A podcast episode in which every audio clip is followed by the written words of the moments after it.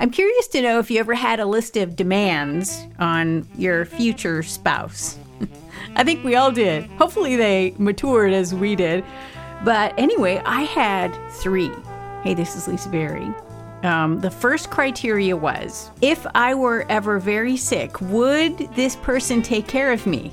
Let's face it, there are some people that are really in marriage for the better, not so much for the worse. So that was in there. The second thing was if they were the only Christian left on earth, would Christianity survive?